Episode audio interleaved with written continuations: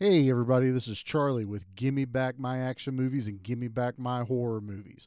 I know we've been teasing this a lot. You've heard us talk about this show. We are finally announcing that the Gimme Back My Pro Wrestling show is live.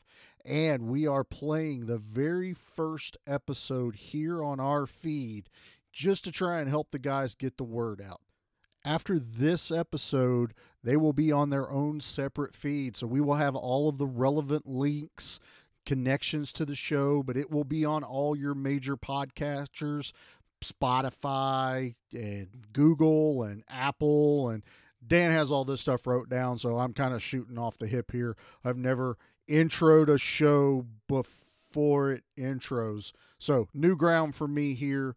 But I'm really excited for these guys. I know we've been pushing this show a lot, and it is here. It is time. So, without any further ado, here is the very first episode of Give Me Back My Pro Wrestling. To the P to the G plus the one and the three, you're listening to Wolfie D. I want you to listen to Give Me Back My Pro Wrestling.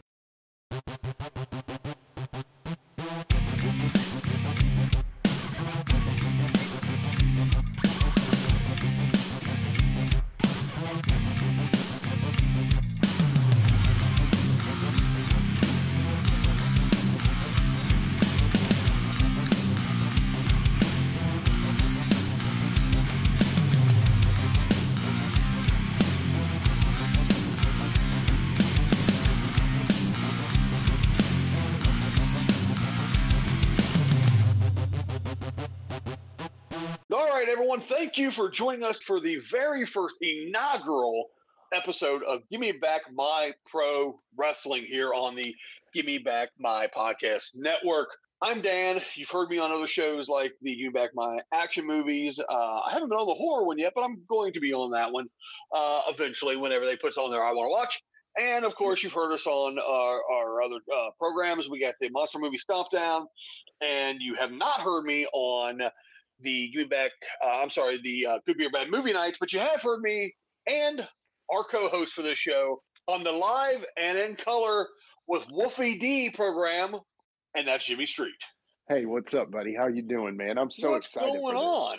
Yeah, man. Okay, so as we start this journey here with this podcast, it's going to be a a growing, changing landscape here on the podcast. It's going to be a podcast for you out there that grew up watching professional wrestling. And whether you watch professional wrestling now, you watch sports entertainment now, or you used to watch something and you kind of miss it, we're going to talk about that a little bit on this show. Yeah, absolutely. I think that's exactly what the point is. Is you know, I was explaining it to somebody the other day, saying what we're going to do is we're going to talk about the good old days of pro wrestling, and we're going to try to find the elements of pro wrestling in the new stuff as well.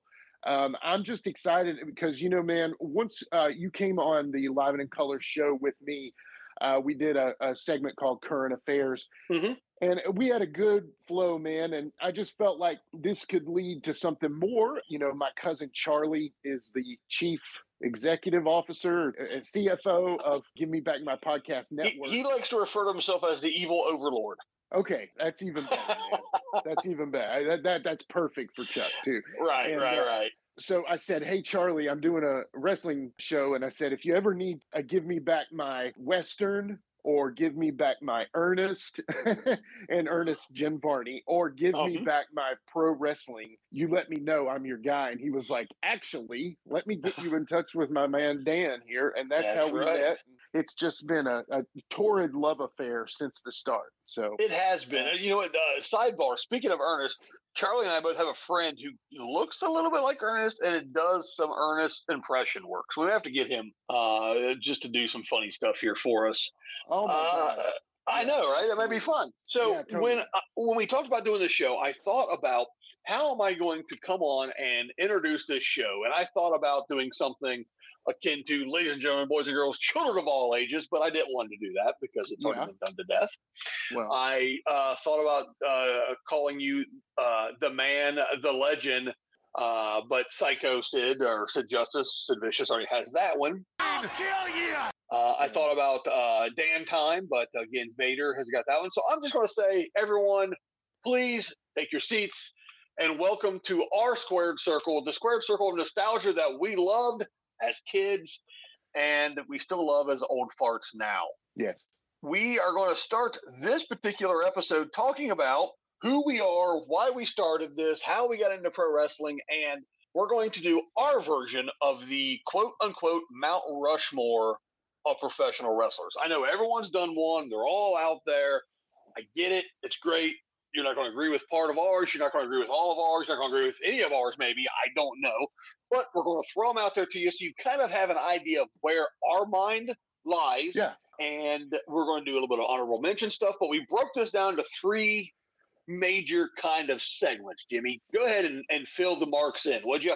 Dan, just to kind of digress just a second, the, the Sure. reason I can't, you know, thought this would make good sense for our first episode is because it kind of sets the the bar for future episodes for us.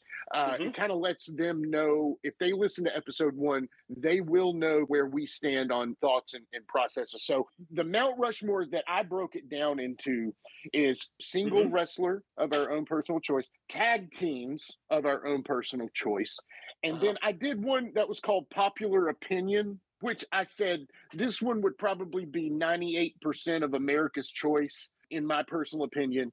And then we're also going to talk about honorable mentions, like you said. We're also going to talk about future stars as well, current stars. We're going to have fun with it. Um, I'm excited. You know, just good to be here, brother. Glad we're doing this. Yeah, I'm pretty I'm pretty much down with this. So as we get ready to get started, again, like I said, we're going to be changing, we're going to be growing, we're going to be evolving as we go. We are in the we're uh we're- we're paying an absorbent amount so that some old timer can sit on the sidelines and tell us how to do bumps and forward rolls right now. We are in the developmental stage of this podcast. So if you hear some audio issues, you hear this or that or the other, we're working on it. We're going to get the tech all uh, uh, cinched in and Right. we're going to get it all worked out. So just bear with us. But as we get started now with, you want to start with the the uh, our personal Mount Rushmores? You think? Yeah, I think so. okay, let's do think, that with you know, singles. yeah, yeah, I think so because that'll lead to the least amount of argument between you and Probably but- so. Probably so. All right. Well, why don't you go ahead and choose your first Mount Rushmore inductee, I suppose you could say, and uh, let's see if we have any uh, conflict on this. 'Cause I'll do a heel turn. I don't care. I love it. I love it. You know, uh, some of my favorite wrestlers were heels. So oh yeah. my number four singles wrestler on Mount Rushmore is the best there is, the best there was, the best there ever will be, Bret the Hitman Hart. I just feel like Bret had to be on my list. I was a fan of Bret from the times he he was back in the Hart Foundation, but honestly, to me, he was one of the best singles wrestlers of all time. I've loved almost everything he's ever done. Honestly, you know, he's a seven-time champ. Uh, that's WCW and WWE included. Mhm. Two-time tag team champion, two-time Hall of Famer, two-time King of the Ring. Yeah, man. I just think Bret, he's one of the best ever, of course. So Uh, Believe it or not, when you first started talking about a Canadian legend, I thought maybe you meant John Tenta, but you meant Bret the Hitman Hart. And I've got to be honest with you, I was never a huge Bret Hart fan. Now, it's not that I don't appreciate what he could do and what he did for professional wrestling and, and stuff in the ring. I was, okay, so when it came to the Hart Foundation, I was more of an Anvil fan. First of all, okay. Yeah. I'm a big dude. Um, so whenever we played wrestling, I had to be the anvil. And B, he's a little goofy. I'm a little goofy. I loved the anvil. I, I, you know, Bret Hart as a gimmick or a character was, I'm just, I'm just a cool guy, Bret Hart. Da, da, you know. Uh, Yeah. So you know, and I, the sharpshooter sharpshooter's cool. Don't get me wrong, and everything. But it was just like, uh, I just, I don't know. I just, I never gravitated towards Bret Hart. Like Right. again, like I said, I don't take anything away from what he has provided Right. to the sport of professional wrestling and what he has brought forth. Obviously, fantastic. To Right. me, I just didn't have that connection with him. Yeah. Well, hey, you know, he was a little dry on the microphone. I, I mm. do think he could tell good stories. You know, man, the people we're going to go over honorable mentions later. The people that I had to bump off this list for him, he he has to be on this list because the people I took off this list are going to probably turn people over. They're going to be like, "No, this ain't the podcast for me. This idiot." but uh, it's okay. So yeah, Brent Yeah, Hart yeah, yeah. is my number four. So do you want to go with four? Or do you want me to do my number three and go through my list? What do you Uh, no, no, I'll do my number four real quick. Okay. So, uh, my number four, and this was hard for me. uh, It was hard for me to differentiate one through four for me sure.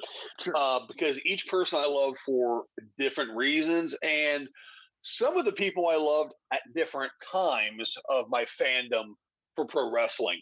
But I think my number four guy, when I was a kid, absolutely loved him. Was one of the first figures I ever had, and actually, as we record this last night, got to watch him do a short arm DDT again. oh yeah. and that's one Jake the Snake Roberts. Uh, man, I loved Jake from Stone Mountain, Georgia. Jake the Snake Roberts, a second generation professional wrestler and a man who really pioneered and changed psychology for heels and Yeah. in my opinion was the first true tweener Right. revolutionized a style of promo. And he's even said that, you know, if you talk real quiet and slow, they have to lean in to hear you. Yeah. You know, Yeah. I, I love the way he delivered that. Right. Um, uh, and believe it or not, folks, he hated them damn snakes. He didn't like them. Yeah. But it was the gimmick and it worked for him.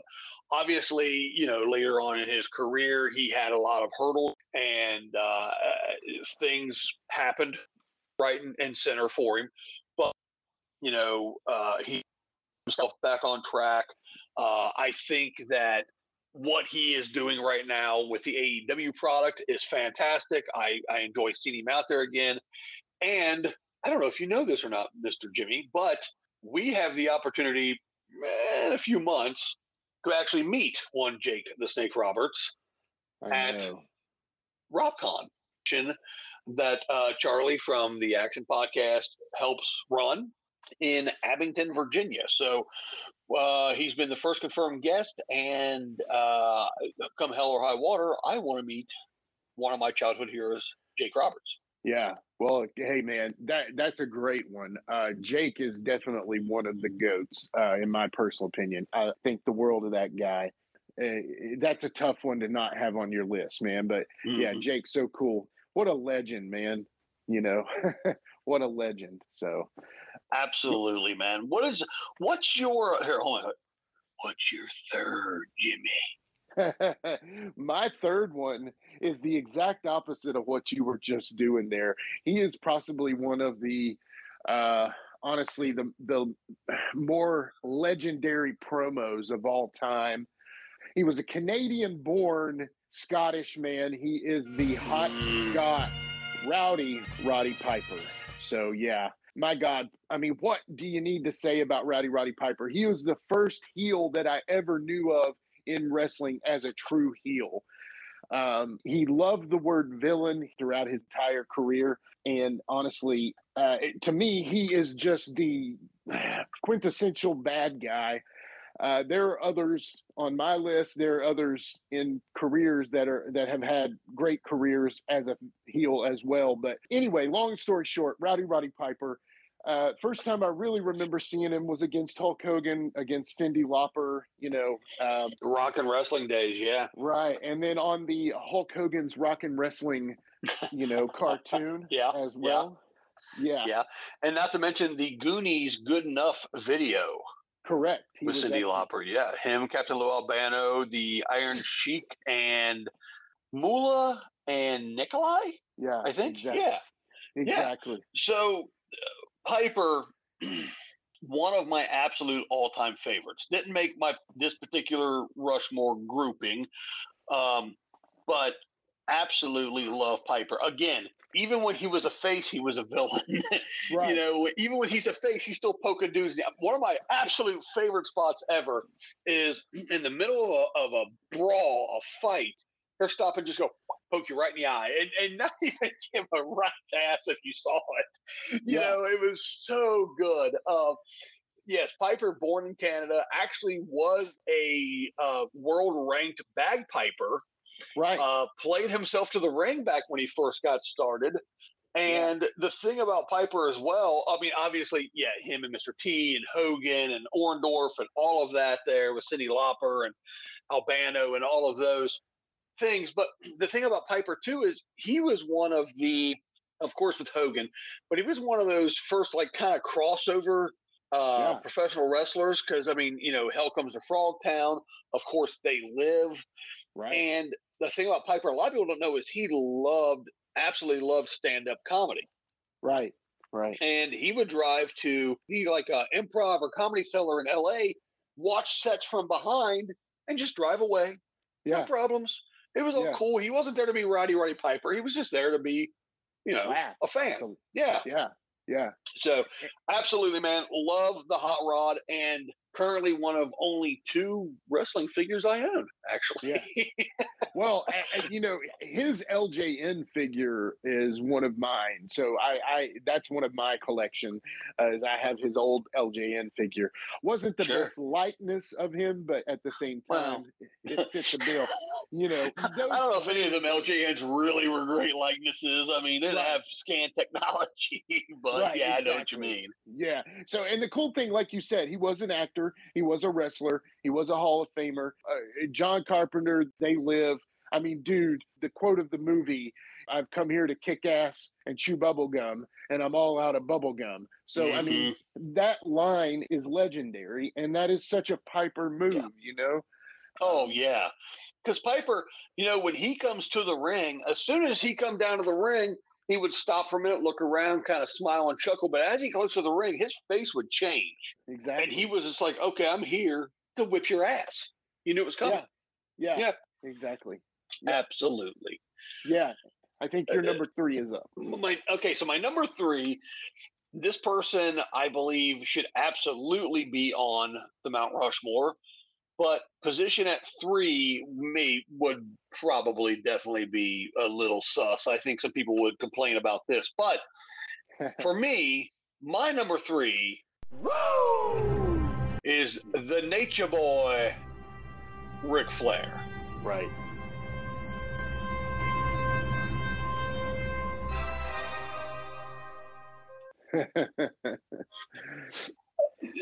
one, one of those guys that has transcended professional wrestling till the end of time. When someone gets chopped, right. you're going to woo. Right. Yeah. You're just going to do it. Uh, you know, it, it, it's it's with the the what chance, which you know, obviously we got. Uh, eh, what? What? What? You know, you got those. You got the yes chance, even though that, you know, Daniel Bryan, Brian Danielson has moved over to AEW. They still what?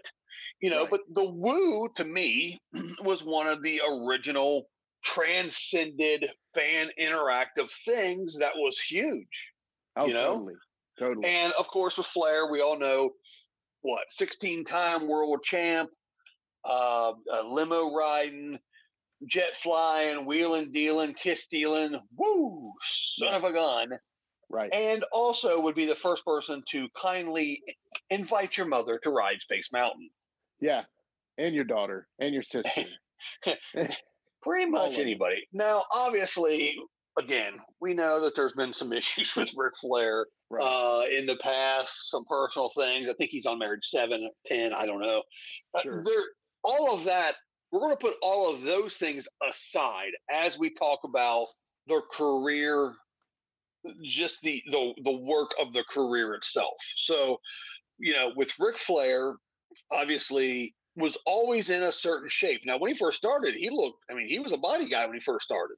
right. And as he went on, he got a little bit poochy, but Right. he was one of the absolute best. Yeah. Uh, you know, he started out as rambling Ricky Rhodes. He wanted to be Dusty's cousin. Uh, he, he was a bodybuilder, almost a power lifter at that time. Uh, he had played football at, at the University of Minnesota. like everybody. Right. And uh, either West Texas or University of Minnesota. They're they're all combined there. But Uh, it's Yeah. wild, isn't it? yeah, it is. You know, uh, Ric's on my list, but we're not there yet. But we'll uh, talk more at that time, I think. But yeah, honestly, the best of all time. So All right. Well, go ahead and do your number, I believe, two. Yeah. All Yeah, right. so- throw it up there, Bubba. my number two is the middle-aged and crazy wild man from Amarillo from the Double Cross Ranch.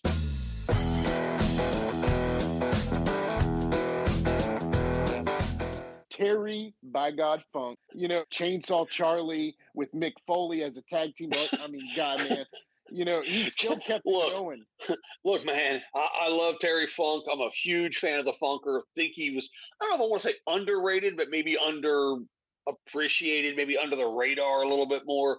Yeah. Uh, than especially people like Rock and them, uh, Yeah. Taker, stuff like that. But Chainsaw Charlie was not a good gimmick. No, it wasn't, but it got him a payday, man. You know, No, So- yeah. you know, he was an actor. He was one of the, Yep. uh, uh, honestly, one of the first wrestlers that was doing that. I remember he's on an episode of Quantum Leap. He, uh, Is he really? yeah, man, he plays a wrestler on an episode of Quantum Leap. Of Oh, course, he's in he's in Roadhouse. You know, Mhm. he's in Roadhouse. He's he's great in that.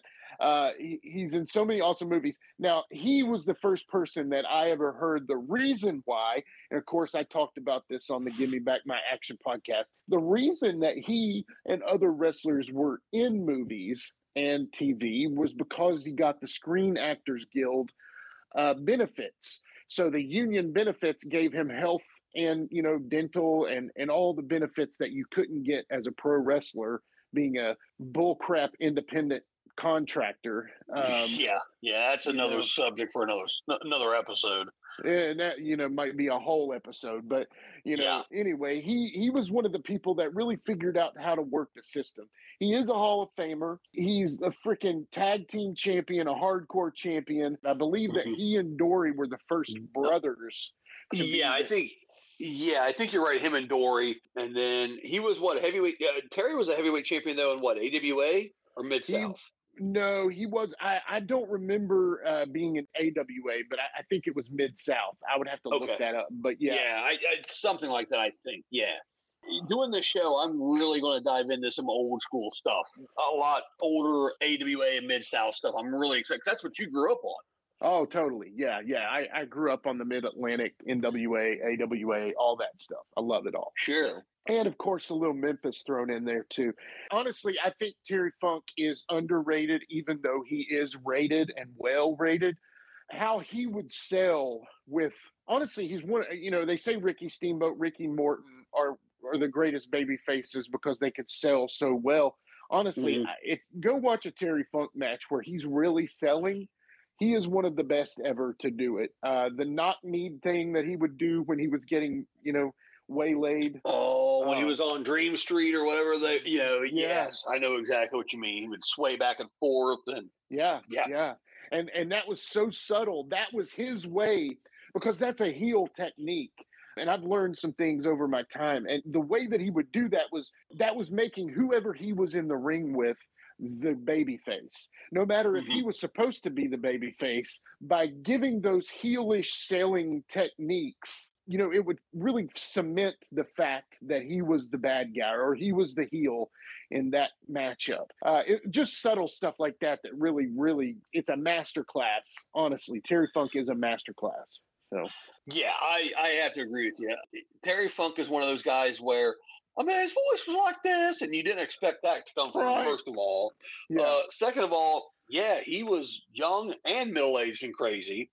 yeah, Um, he would do whatever needed to be done to tell that particular story. Right. And you talk about a masterclass psychology. He could come into any match in any position, heel, face, whatever.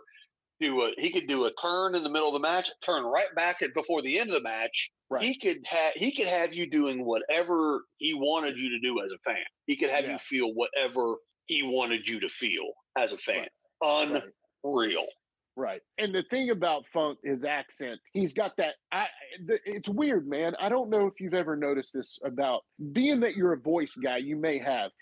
he had this like Southern Yankee kind of vibe about his voice. It was kind of like a, um, and it's going to be bad. I, please forgive me, but like a why, you know, like it's like um, yeah, like yeah, pro- proper sounding, but uh, yeah, yeah, almost like a Southern aristocrat type voice, yeah. but high pitched and with a little wobble in it. Like he was yeah. always just right. off right. a bit, right? You know? right, right.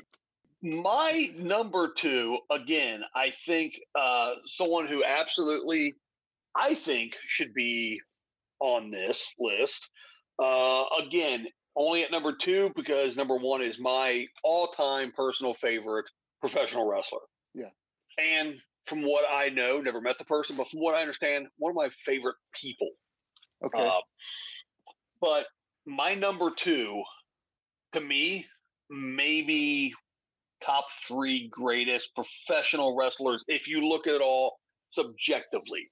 Sure. One of the, uh, I believe, still the highest selling merch shirt in history. Oh, yeah.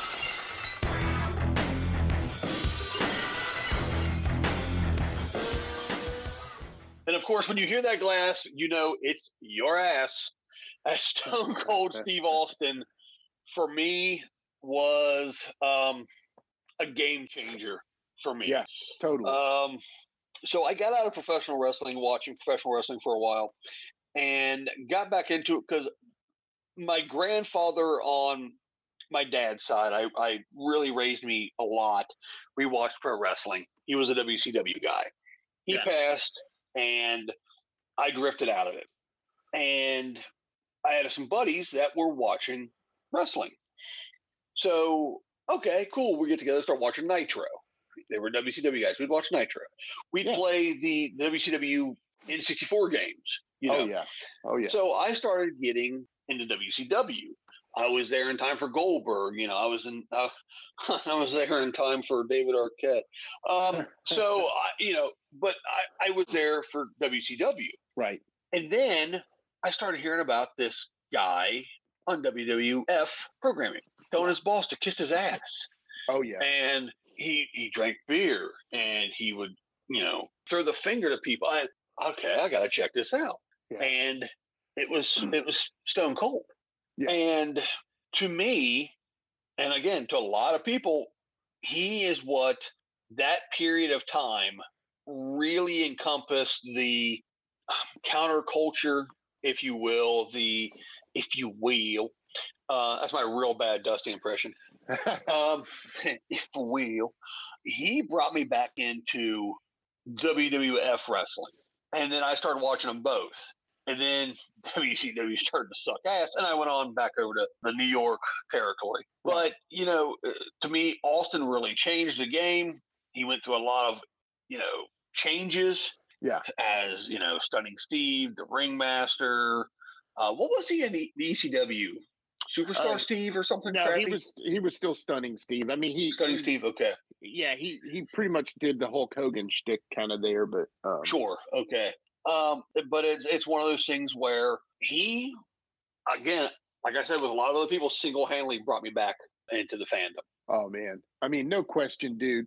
He was one that really hurt me to not have included in my top four. Like I said, mine I tried to treat as much like I would literally not enjoy wrestling without these people in it, mm-hmm. and I would. That's the problem. But still, removing Stone Cold for my top four was brutal. But I, I did it. There sure. Was, Sure. You know, there was an alternate four that I was like, maybe this is it. No, that's not it. I just had to be honest, you know. But yeah, Austin sure. is so awesome. And you're right. He and the NWO really made wrestling cool again. Um, yeah. Yeah. You know, single handedly in, in a sense. So Oh yeah, of course. Oh, uh, no, and then DX showed up, which was kind of uh, NWO but sophomoric. Yeah. A lot more wiener jokes. a lot of wiener jokes. Yeah. Yeah. Yeah. yeah. I mean, you know, but at the same time, uh, DX is hilarious. You know, X Pac's great. I mean, Triple H, you know, will probably end up being on several people's Mount Rushmore in the long mm-hmm. run. Um, mm-hmm. Yeah, I couldn't bump off Flair to make room for Triple H because I just didn't. You know what I'm saying? So yeah, absolutely. Uh, yeah, yeah. Which leads me to my number one and your number three. Uh, I wonder who it is. yeah, I think you got it. He's the 16th time, actually 21 time champ. Mhm. He is Hall of Famer, okay? But and then all around GOAT, greatest of all time. Now, honestly, when you put greatest of all time on someone, they pretty much need to encompass the whole spectrum of what you would call professional wrestling. They need Sure. to they need to look good. They need to have great microphone skills. They need to have the it, and then they need to know how to wrestle. And again, a lot of people argue that Ric Flair has the same match, and he kind of does. I won't disagree with that. But those same 15 moves that he puts together are still better than someone who goes out there and gets different moves all the time. You know, once you Mhm. figure something out, to me, I would say go and stick with it. That's that's the beauty of it, you know. Um, Mhm, mhm. so that's my number one. I mean, Ric Flair, we could like we could have podcasts about every one of the people we've just talked about here. oh, sure. Uh, entire shows dedicated to just them. And we may do that eventually. The sky's the limit, I say. But being, you know, I don't want to beat a dead horse. You did a great cover of him when you picked him as number three. But to me, honestly, uh, there is no Mount Rushmore. There is no Hall of Fame. There is no wrestling without Ric Flair. And, and that's just where I'll stay. Yeah, no, I, I'm with you, man. It, you're right. It's Flair is, yeah, Flair is Flair. Um, my number one, I'm gonna go with, and again, my personal favorites. Right. My number one is actually three, but uh, you've got this guy, Love it. you got this guy,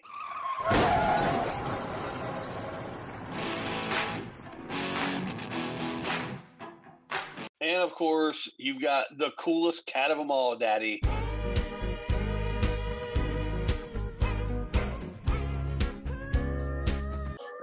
no, have mercy, the dudester.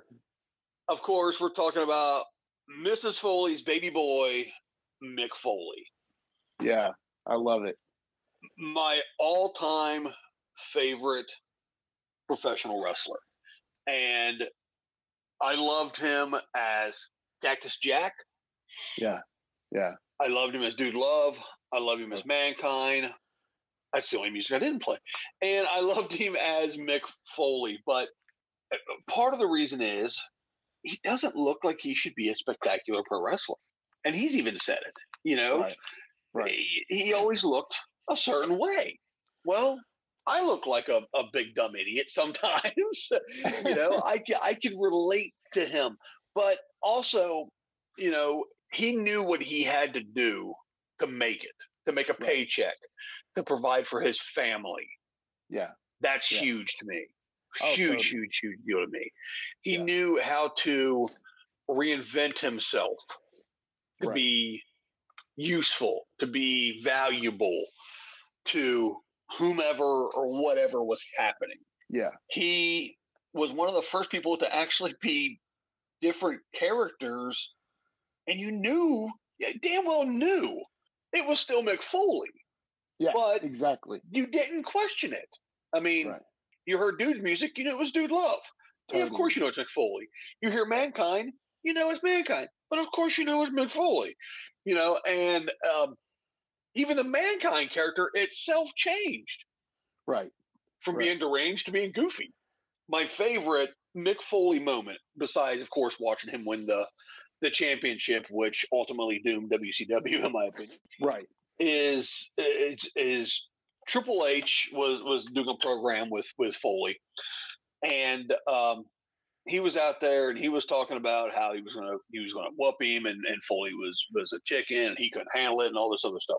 Yeah. And so Foley comes on the the Titantron as I believe it was Mankind first, maybe talking about like, oh yeah, you're right, I can't I can't I can't hang with you. You're you're too tough. You're too bad, or whatever. And then Dude Love would come on there, and he's like, "No, yeah, you're right, you man. We can't do this, you know." And he's like, "But I know someone that can." And all of a sudden, you heard that music, and that trash can come flying out from behind the stage, Right. and Cactus Jack comes out. And first of all, JR sold it so well because he's like, oh my God, King, it's Cactus Jack. Oh shit. You know, he's losing his mind. Trips is in the, the ring. He's screaming like, no, I'm not doing this. This is this ain't happening. And you know, and Cactus comes down to the ring, and it's like when you, no matter what was going on, if you wanted fun loving you got Dude. If you wanted the range, you had Mankind. You have uh, Goofy Mankind later on. But then, no matter if you pushed Mick far enough, if you pushed him far enough, that little door inside his head opened, right. and the character named for his father, Cactus Jack, would come out, and then it was your ass. Yeah. Yeah. Love Yeah. Cactus Jack. Yeah. It was like if he needed to elevate himself to a, Yeah. a more violent Yeah. moment, it was Cactus Jack. Yeah. Oh yeah. It, it was. It was to me. I think Finn Balor or, or, or Prince Devitt, Fergal Devitt. You know, the fact that he could use the demon. That to me is the same thing with like Dude Love, Cactus Jack, Mick Foley. Yeah. Totally. And Well- I was hoping that with Bray Wyatt as well and the Fiend, you know. Oh yeah, You I was that- too. That's a whole other argument. Yeah, whole other argument. You know, the thing that I, I first remember watching Mick on WCW as Cactus Jack against Mhm, yeah. Sting, you know, Oh, yeah. he would wrestle Sting. Uh, that was really the first few times I remember. You know, him and uh, Norman the Lunatic with Kevin Sullivan's Sure. crew, uh, you know, after the Varsity Club. I think it was uh, the Nightmare. I don't remember what they were called. It doesn't wasn't really the Dungeon of Doom. That was later on, still right. right, right. It wasn't Yeah, Dungeon okay, of Doom okay. yet, but it was like Kevin's Nightmares or something. I don't Uh, know. yeah, I don't know. yeah, Um, Sullivan. Yeah, Sullivan's yeah. pretty much always been the same Right. gimmick. Yeah, yeah, Yeah. yeah. Exactly. And and he and uh, fantastic gimmick by the way. Oh, yeah, totally. he played it perfectly. Yeah. Yeah, but man, Mick, you know, I love Mick. I really do. Uh, no one other than possibly Terry Funk has given their body more for this business. Oh, yeah. Um, Oh yeah, you know, absolutely. I mean, you tell me someone else who's who. I mean, obviously, the Hell in the Cell changed his his life Totally. and career. Uh, but yeah, Mick is. There's probably three, four professional wrestlers. There's Yeah. a bunch I'd like to meet and be like, hey, I'm a big fan, love what you do, blah blah blah. But Yeah. there's probably like three, maybe four that I like.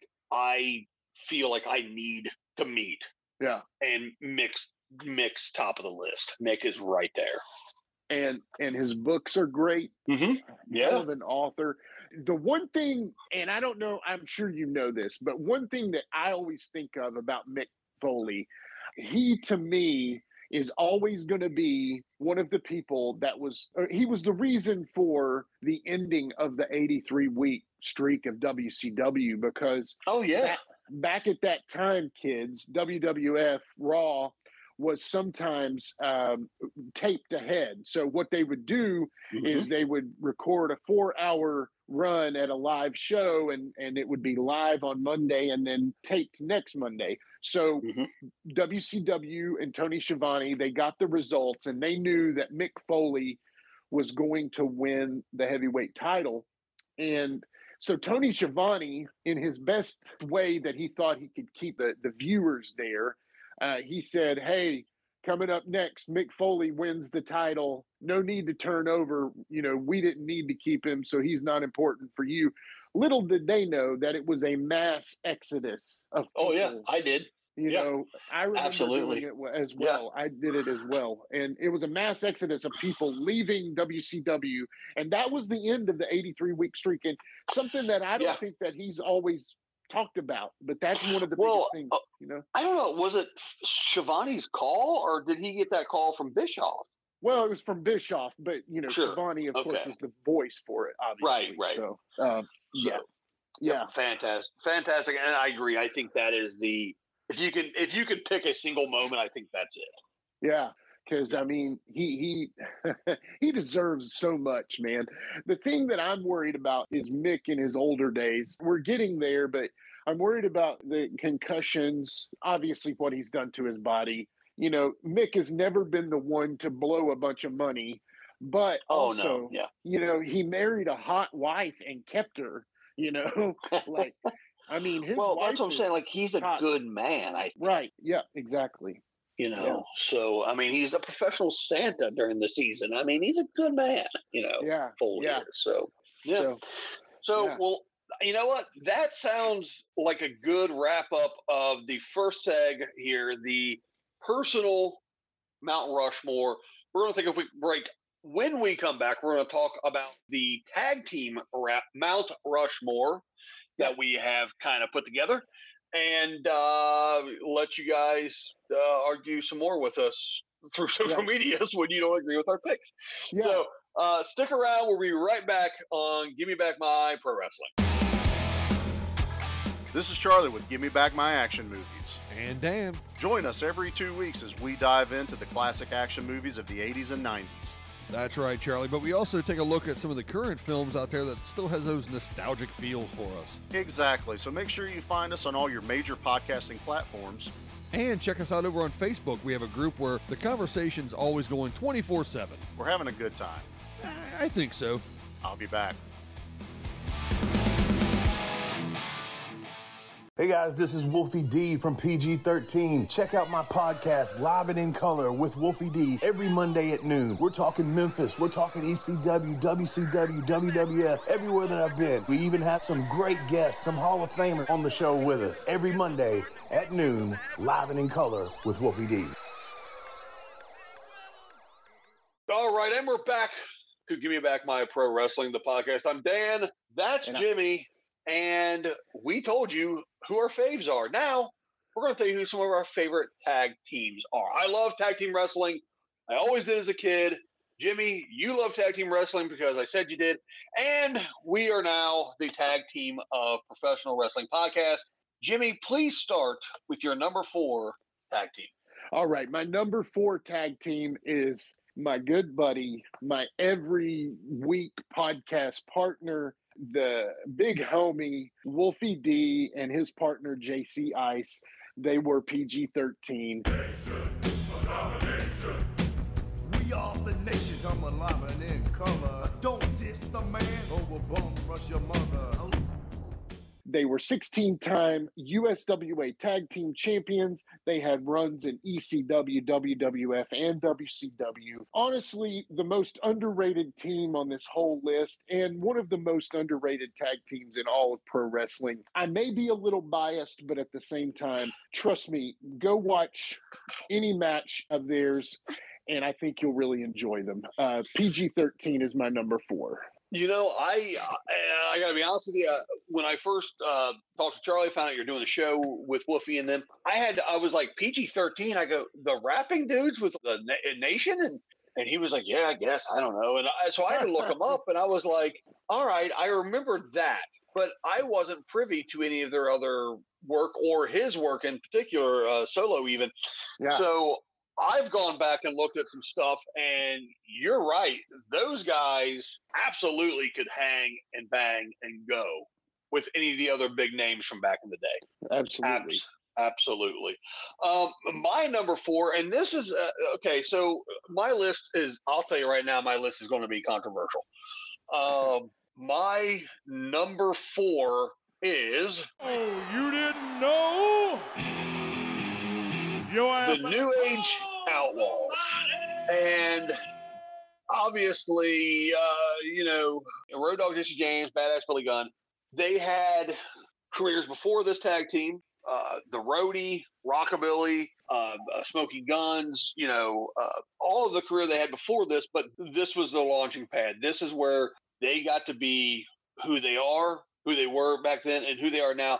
And honestly, to this day, uh, I could still do the entire entrance for the New Age Outlaws. Absolutely loved them. Very cool back in the day. And Billy Gunn, still to this day, could probably snap me in half. Oh yeah, he's great. Uh, great. and I team. do love, and his boys, the Ass Boys, are, are pretty good too. Yeah, yeah, exactly. Dan Danhausen, he's awesome. Uh, love that yes, Danhausen. Yeah, he's so great. He is literally he is what's the term subversive? Is that the good the term? He- Danhausen, uh, and I will quote him, is "Hmm, pretty good. yeah. very good, very evil, very good. Hmm, very, very good, very evil very elite. Yeah. I, I have Yeah. that T-shirt coming. Yeah, I love it. Um, Yeah. So yeah, that's my number four, bub. Uh, number three for me, and honestly, this one was tough, but number three, the Midnight Express.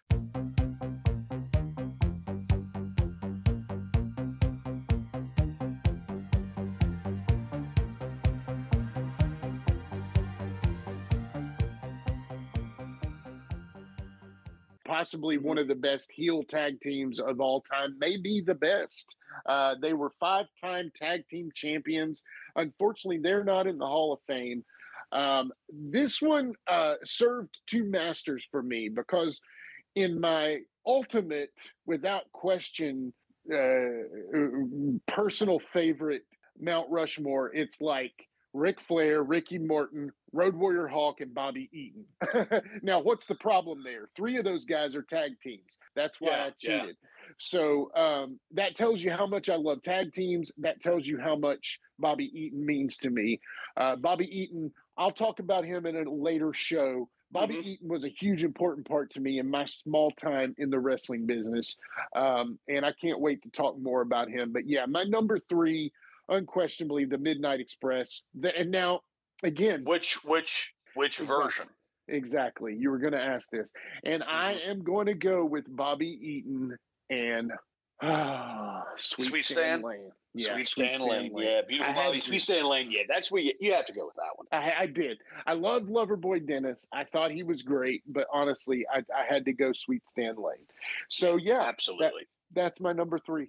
My uh you know and and i'll just throw an audible mention because you said this and it kind of fits into them ftr Oh man, yeah, Mm. Great. great. all right. So my number three same um um same ballpark as ftr Yeah, um and i think some people will probably be like this guy's a, a, a turd for this one but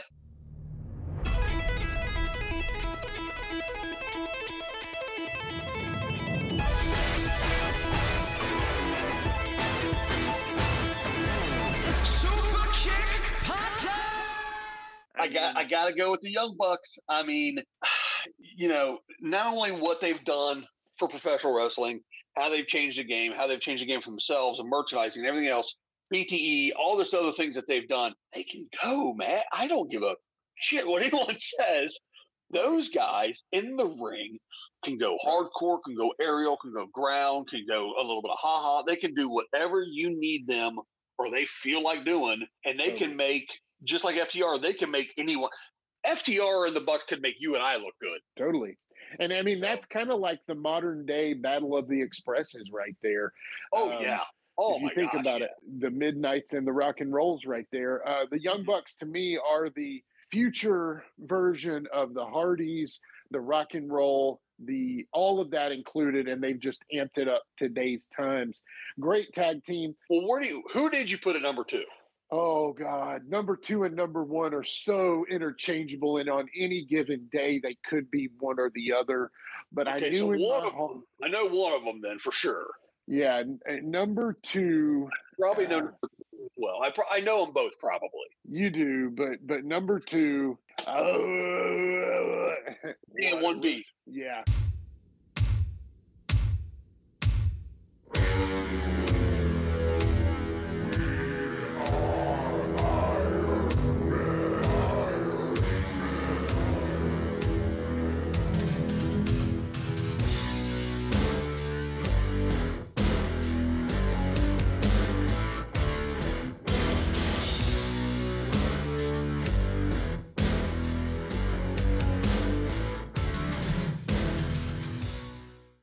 Uh, they are the Legion of Doom, the Road Warriors.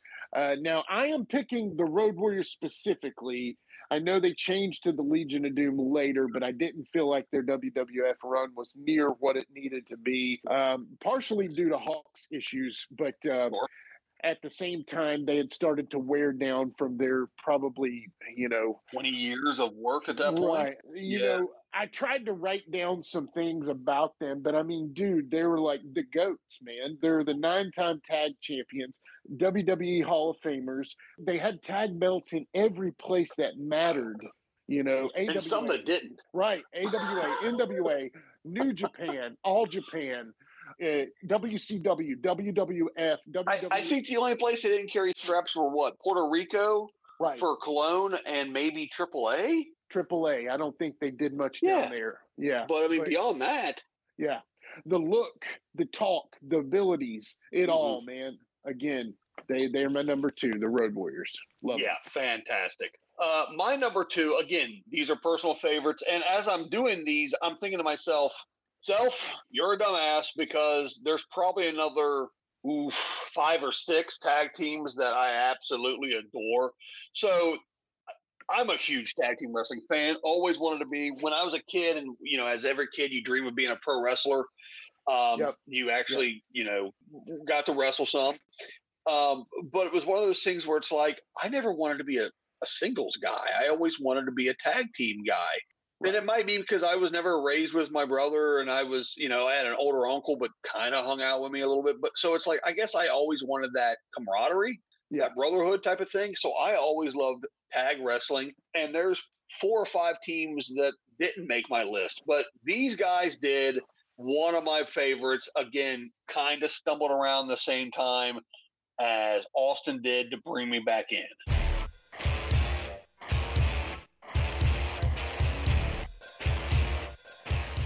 And that is the APA, the Acolyte Protection Agency.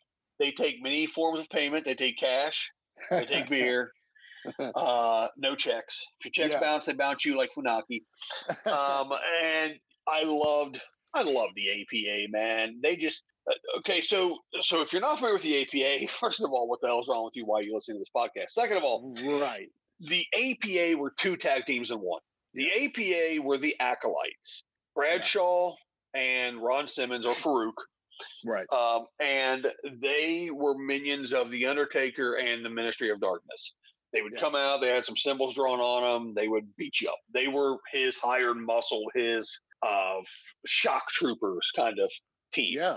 Yeah. And then as that all started to fall apart, they kept them together. And then they become the APA, the Acolyte Protection Agency. And you could hire them in the back to come out and beat the hell out of somebody for you and take care of you and protect you, essentially.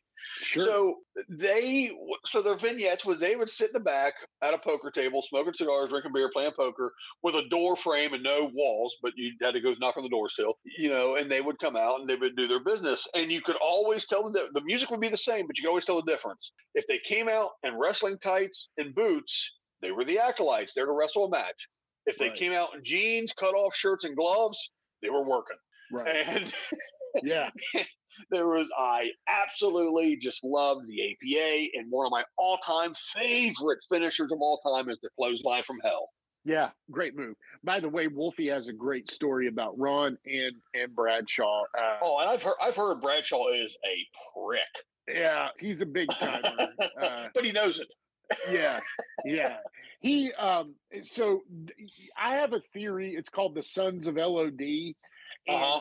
there are teams that I consider sons of LOD, and the reason I call Sure. them sons is because LOD were the first. You go LOD, you go Demolition, you go Yeah. Powers of Pain, you Yeah. go Doom, you go Blade Oh, Runners. Doom, man, Yeah, Doom was Doom. good. I know, dude. So underrated. Uh, Oh. Just didn't didn't get enough time, honestly. And then you've Uh, got the Wish.com version called the uh, Ascension. Ascension, exactly. They're like Yeah. the grandkids of LOD, but anyway.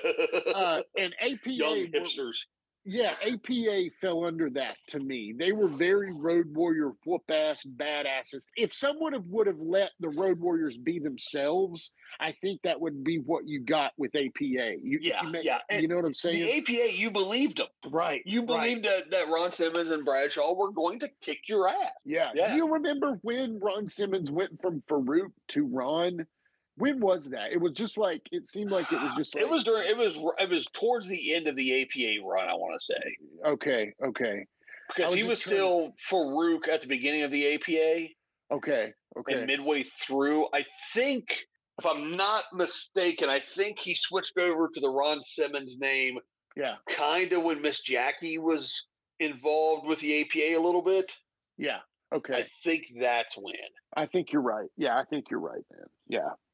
Yeah. Um, anyway, great tag team, man. Honestly, wouldn't be on my list, but God, I've enjoyed every match I've ever seen of theirs.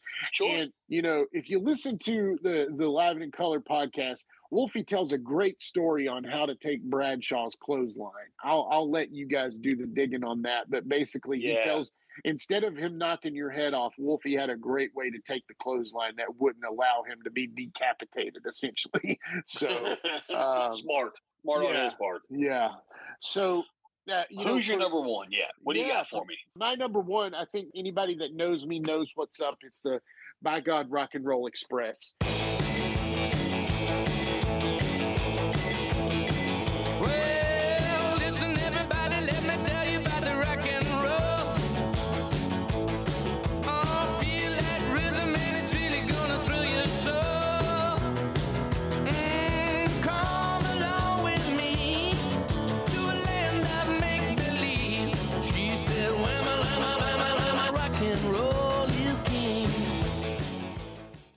I figured. Yeah. Yeah, WWE Hall of Famers. I couldn't really pin down a number of tag titles because they they were in the NWA, WCW, WWF, AWA, Smoky Mountain Wrestling, USWA. They're probably honestly up there in the 20s as tag team champions.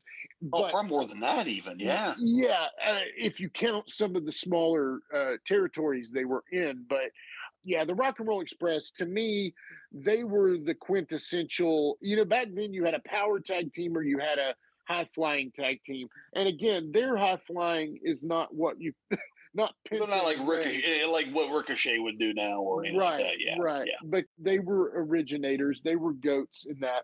I love rock and roll. Ricky Morton can be seen in and around the Southwest Virginia, East Tennessee area. That's where Mhm. he lives. I've probably met him probably nine times over my span of my life, and Mhm. every time I, I always kind of expect him to remember me, and then I'm like, wait a second, why would he remember me? Yeah, right. And, uh, Yeah. but anyway, had him on the Wolfie D podcast. Love the rock and rolls, man. Uh, they got ripped off. The Rockers, I thought, ripped them off. Oh, Obviously, of course. you know, obviously, if we're being honest here, probably the better, the more athletic tag team, probably the Rockers. But at the same time, can't take away the OGs. You know, so Yeah, well, here's the big difference. Yeah, uh, athletically speaking, because it was a different time, Right. the Rockers were more athletic than the Rock and Roll Express. However, Right. the Rock and Roll Express just retired like yesterday or some nonsense. not yet. And, not yet. uh, uh, and there's no Marty Jannetty Yeah. on the Rock and Roll Express.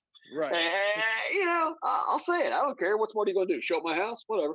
Uh, uh, you know, uh, there was no Marty Jannetty in that group Yeah.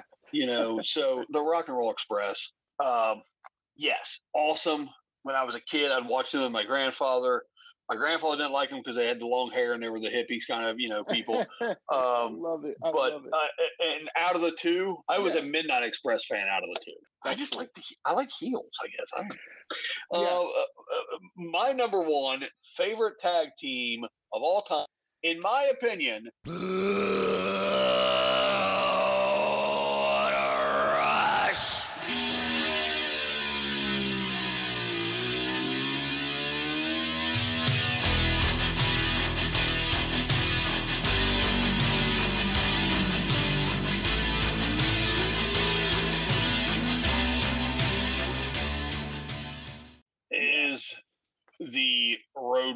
Warriors, the Legion of Doom, whatever you want to call them. But like you said, my favorite is the WCW NWA days of Oh, the Road totally. Warriors, Legion of Doom. totally. I um every game I played when I played high school football, I had a Road Warriors undershirt on under my Oh, pads nice. for every Nice. game Nice. uh, no sleeves, so it was cold.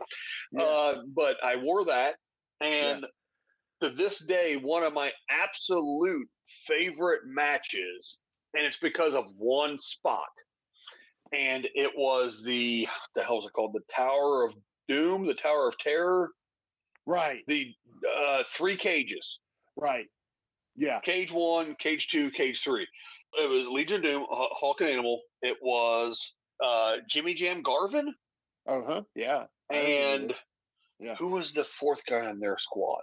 I, I can't remember both teams, but uh, essentially the gimmick was, if you're not familiar with it, you would climb to the top of this three-story structure, kind of like the one they used from uh, uh, uh, Ready to Rumble, but not stupid. Right. And you'd right. go to the top of the thing, you'd fight in this little cage, you'd eventually be able to open a trap door, Yeah. and go to the, the second level, Right. go to the bottom level, so on and so forth until everyone had escaped the cage. Yeah. So what happened was during this match, uh, I believe it's Kevin Sullivan and his guys were involved in this as the heel team. They essentially captured um, Jimmy Garvin's girl, his valet at the time. So they had her in the bottom cage, and they had basically locked the doors, and now they were going to beat her up, have their way, whatever. And Hands of Stone, Ronnie Garvin. That was the other guy on the on the face team. So Yeah. as they're now rescaling the cage to try to get back in to save her, they get to the bottom level or the second level. They finally are able to rip the cage door open, and I don't remember who took the bump, but one of the heel guys is looking up, and Hawk comes flying through the the, the trap door with his flying clothesline and clips this dude. And I haven't seen this match in a couple years, but eight year old Dan right now is telling you it was the coolest damn thing he ever saw in his life yeah. was Yeah. Hawk coming to the rescue, flying through the cage and clotheslining the, the holy crap out of somebody. You just Um, knew she was going to be okay. You know. Yeah, you knew those guys were coming. And uh, Yeah. again, like I said, if you get a chance to check that that match just for that spot, loved it. Hawk and Animal, loved you guys. Fantastic, fantastic tag team. Totally great tag team. Uh, absolutely. What what a Oh. great you know what a great set of teams there. Um, oh man, and, and we didn't even and we didn't even talk about stuff like uh, Blade Runners. Uh, you said Doom. Um, Right. uh, I love Wrath and Mortis. Uh, Right. The Dudleys. yeah. Uh, the the Yeah. Funks. Uh, the Andersons. I mean, right. tag Right, team totally. wrestling is awesome. Tully and Arn for sure. The Tully and Arn, Tully and. Arn, uh, Edge and Christian. I mean, the Right. Hardys. There's so many we didn't even get to mention because, again, I love tag team wrestling. Please, Yeah. please, please make dedicated tag teams and let's stick with them. I, I love, I love I tag agree. teams. I agree. All right, uh, I'm gonna, I'm gonna quit gushing. We're gonna play another commercial. when we Yeah. come back, we're gonna finish up this show. We're gonna talk about our honorable mentions, our, our possible Rushmore of the future, and we're gonna do our first action figure segment with one Jared Street. Stick around, or uh, or you know, we will find you and and beat you up. Don't make us do that. Have you ever wondered what entertainers go through when they're not in the public eye? Or maybe what they went through to get to where they are now? Have you ever heard a teacher talk about their personal struggles outside of the classroom? Or what it's like being the parent of a child in transition during today's day and age? On I Know You Hear Me with me, Flynn Hendricks, we'll talk about that and so much more. Nothing is off limits, and I know you hear me. Welcome to the Monster Movie Stomp Down, where twice a month we review monster movies from all corners of the planet. Join me, Sludge. I was went to watch it the other night, and she's like, "Why are you watching this? You can quote this movie line for line. Like, that's very accurate." My co host, Mark. Don't ask me to s- do a stomp down on this because it's zero. okay, dude. Ruben, what's your stomp down rate? And our brother from Texas, Ruben. It, it's just, I'm like, wait a minute. They, they tricked me into watching this. yeah, that's what, that's what I felt like. Like, As we give you the history, our review, and the stomp down rating of some of the best and worst monster movies around. Available through the Podbean app, YouTube, Apple Podcasts, Google Play, and Amazon. Make sure and check us out on Facebook and Instagram. Okay, and we are back, humanoids, to the Give Me Back My Professional Wrestling, my pro wrestling podcast. I'm Dan. That's Jimmy. Jimmy, say hi. Hello, I'm Jimmy. Good job.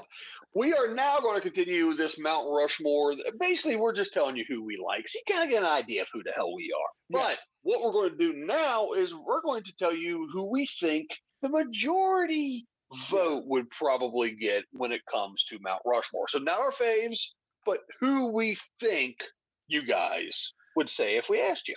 Right. And by the way, in the Facebook group, tell us your Mount Rushmore. Tell us your top four. We're Oh, looking yeah. at what you said, what we said, and what we're going to say now here in a second, and we're finding out if we're complete dipshits or not. Yeah. Yeah. Yeah. Jimmy, rattle them off for me, bud. Yeah, so this is my popular opinion. Mount Rushmore, the the one that could actually exist. Uh, my four goes as follows: Hogan, Hulk Hogan, no question what he is, twelve time champion, two time Hall of Famer. Uh, Stone Cold Steve Austin, six time champ, WWE Hall of Famer, arguably the highest merch seller of all time, without a doubt. You know, Nature Boy Ric Flair uh, has to be on there. I know he's my personal number one, but at the same time, uh, uh, Mount Rushmore without Ric Flair may not need to exist. So, you know, 16, 21 time champ, depending on who you ask, two time Hall of Famer, my personal GOAT. And then, honestly, you know, did I put Taker? Did I put Andre? I couldn't go with any of those. Honestly, I had to pick this guy, and that was The Rock, 10 time champion. I counted 43 movie roles uh, in total. Uh, You're that was smelling just what he's last year. That was Yeah. just last year. so, uh, anyway, yeah, that was my four Hogan, Austin, Flair, Rock. What about you, man? Okay, same thing basically. Flair, Hogan, uh, Austin. But my fourth, and honestly, if you want to know who I think the absolute GOAT is, the best professional wrestler who has ever laced him up, who has ever, ever done it, it's Chris Jericho. Oh, man. See, that's, uh, bro, that's a hard one, man. I mean, I agree. Jericho has been doing it for 25 years, Yeah. 30 yeah, years, something silly, right? He has wrestled anybody that's anybody. He the first undisputed champ when it comes to WWE.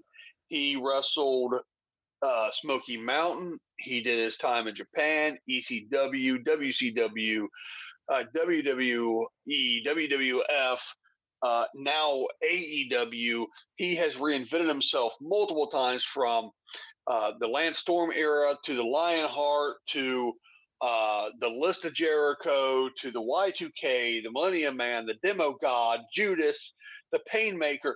I mean, come on.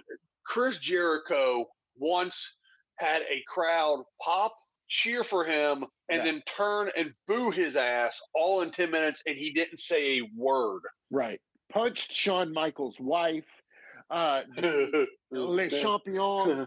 Uh, he, dude, I mean, I, I feel bad for not having him on there. I do. I agree. But at the same time, he's wrestled in five decades, maybe for sure, four Yeah. decades. But I mean, Jericho is, I almost still keep him in my current, even though he's old Well, because he's still he's still active, so yeah, he's definitely Right. still current. But and he also called people pumpkin headed dipshits. yeah. Uh, the stuff he did with Owens, I mean, Yeah. it's just Yeah. fantastic, man, unreal, Right. Right. And he- unreal. you know, he's great. He is totally great. I, I can't argue with that. The Rock, I thought, was because of his extension of the reach of of he, Sure. he made it. He Sure. made it further than anybody as an actor, and also he was one of the top wrestlers of all time. But yeah, Yeah. dude. I mean, And well, I'm- then then you look at you look at Jericho and look at what he's done with Fozzy. I know. You know, when I first know. heard, I was like, he's going to do an, a rock band, whatever. And now Fozzy is like legit. I mean, they're a legit rock band. right, taking serious rock band. Yeah, Yeah. absolutely. So I Yeah. mean, he's he was friends with uh, Gene Simmons and, and Lemmy, uh, bless him, and and and Ozzy, and and you know, it- it just goes on and on. Like for real, for serious. Yeah. Gotta I gotta love Jericho, man. Gotta love him. I do Um, too. Yeah, I can't argue with uh, that, bro. Yeah, I, I can't, man. Let's go ahead and call an audible in the ring here and bring in your younger brother, the the little street of the clan, the enforcer, Jared Street. I can figure. All right, folks, and that's right. It is the time of the show. We're going to be talking about professional wrestling action figures of all types. I know there's a there's supposed to be some big action figure podcast out there right now. I don't some guy who used to wrestle for W. I don't know, but we have got our enforcer, the enforcer of action figures on our side, and that's one Jared Street. Jimmy, uh, you related to this guy? Uh, he is actually my younger brother. I know. Uh, nepotism is strong around the Give Me Back My network uh, of shows here. But So uh, if he's your younger brother, he's the one you would lock into the sharpshooter and leave in the living room yelling until your dad came by and would whack you uh, Yeah. back of the head, tell you to get off of it. Yeah, makes yeah, sense. yeah. Well, we would make up moves, and in like I would always put it on too long, wouldn't I, Jared? I was a little more of the Well, you- dirtiest player. Well, being that you were the dirtiest player, you were always more of a figure four guy. Oh quickly- yeah. I quickly learned uh, from Ricky Steamboat and Sting that the key to getting out of the figure four is to reverse it. yeah, So I always try to flip him over. That's right, because you didn't have ropes in the living room. I understand. no ropes. and, no, and no referee to break it most of the time. That's right. Yeah, your mom when she would come in and yell at you. Yeah. right. Yeah, Yeah, But- exactly. So, well, throughout- Jared, we we have you on the show to talk about some professional wrestling action figures. This particular episode, we're talking about our Mount Rushmore of professional wrestlers. So, would you, by any chance, have a four-person Mount Rushmore of professional wrestling action figures that you'd like to talk about? Uh, actually, I sure do. Um, you know, it's Pre-planning. pre-planning, right? It's, it's a coincidence. that sounded that's that felt as natural as anything written by 14 different script writers in the back of WWE's program. exactly, exactly. Probably, maybe even a little better. Yeah, Um, probably so. All right, Um, well, go with uh, go with however you want to. If you want to do, we we did four to one, so we start at the bottom, work our way up. But any way you'd like to do it. Well, I'll start at number four. That'll be fine. All Um, right, sounds good. Uh, when I when I think about action figure, uh, especially wrestling figures, I, I it's hard not to you know think about your childhood and think what was important to you playing with and everything like that. And as a kid of the '80s and early '90s, playing with you know wrestling figures, that's gonna influence my Mount Rushmore a lot. Um, Sure. so coming in at number four would be out of the Hasbro series, uh, and we're gonna look at the polka dot Dusty Rhodes, If you Mm, will. Nice. if Yeah. you will. That's a great uh, yes. figure. That's a great figure. Great Yeah. thing. Uh, get, get your first yeah. Dusty, I believe. I believe it's the first appearance of Dusty uh, in an action Uh, figure did they have a Remco Dusty from the the old line? I don't really? think so. I'm pretty. they I'm pretty didn't. positive. Yeah. They How the hell not. do you not have a Dusty from that line? I don't. Now, now let me throw this out there. Now, Jared, you may know this more than I do, but you remember the Pink Men, the wrestling Pink Men? Yeah. The? Muscle Men. The Muscle. Muscle Men. Men. Yeah, Yeah. Yeah, muscle. They were. We called them Pink Men. I Yeah, we called them we Pink Men. Yeah. yeah so so there was a dusty i think in that now it was not uh i don't I- i think because it was a japanese toy maker uh but i don't know if it's a dusty rhodes but they called him dusty or something so i don't know Yeah, there was a figure that looked similar, at least like it could have been like what they were going for. Now, from my understanding, those muscle men were originally supposed to be actual wrestlers, and they somehow couldn't get the licensing or something. I'm I, I'm not. There's somebody out there that knows more about muscle men than me, but um, from what I understand, they couldn't get maybe the the licensing or it fell through or something like that. So they kind of went all over the place with them and basically made them made them what they are. yeah that's good information i like that yeah Yeah, they uh, originally were uh, obviously Japanese, introduced in a manga back in Yeah. 1979. Oh wow. wow Yeah, yeah. Crazy. wow yeah dan See, the But more yeah, you know. muscle muscle men were great. You're right. Yeah, absolutely. you I could get like a hundred of them and and oh yeah, in a trash can, a little plastic Right. trash can, dump them out, beat the crap out of each other. Great. exactly. Yeah. Go ahead jared. Sorry. Say, I've got I've actually got the the whole series of the newer ones that they have um they, they have like a newer series that are actually WWF legends right. that Really? uh, that I've got the whole series of them they have they have everybody from Flair to Ultimate Warrior uh I think Mean Gene even has one which is awesome. yeah Oh, that that, that is awesome. Yeah. uh, iron sheik is he in that yeah, Sheik Sheik yeah Yeah. yeah I You got Bobby the Brain in there. I don't think there is.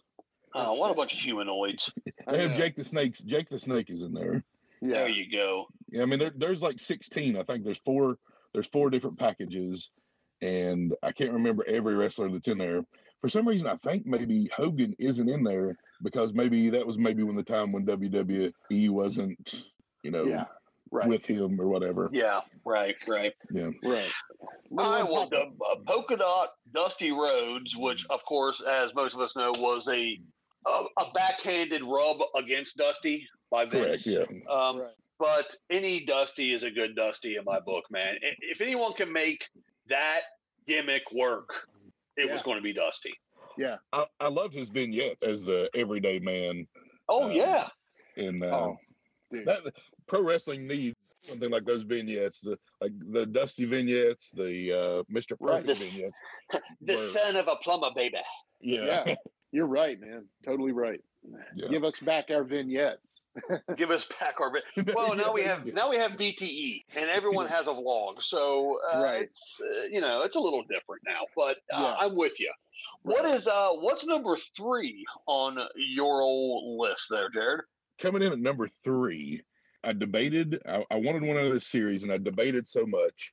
Um, I had to go with the Galoob uh, WCW Sting, the the series. I'm pretty sure it's Series One Galoob. He's in the blue tights, long tights with the surfer Sting look. I mean, that's that's my number.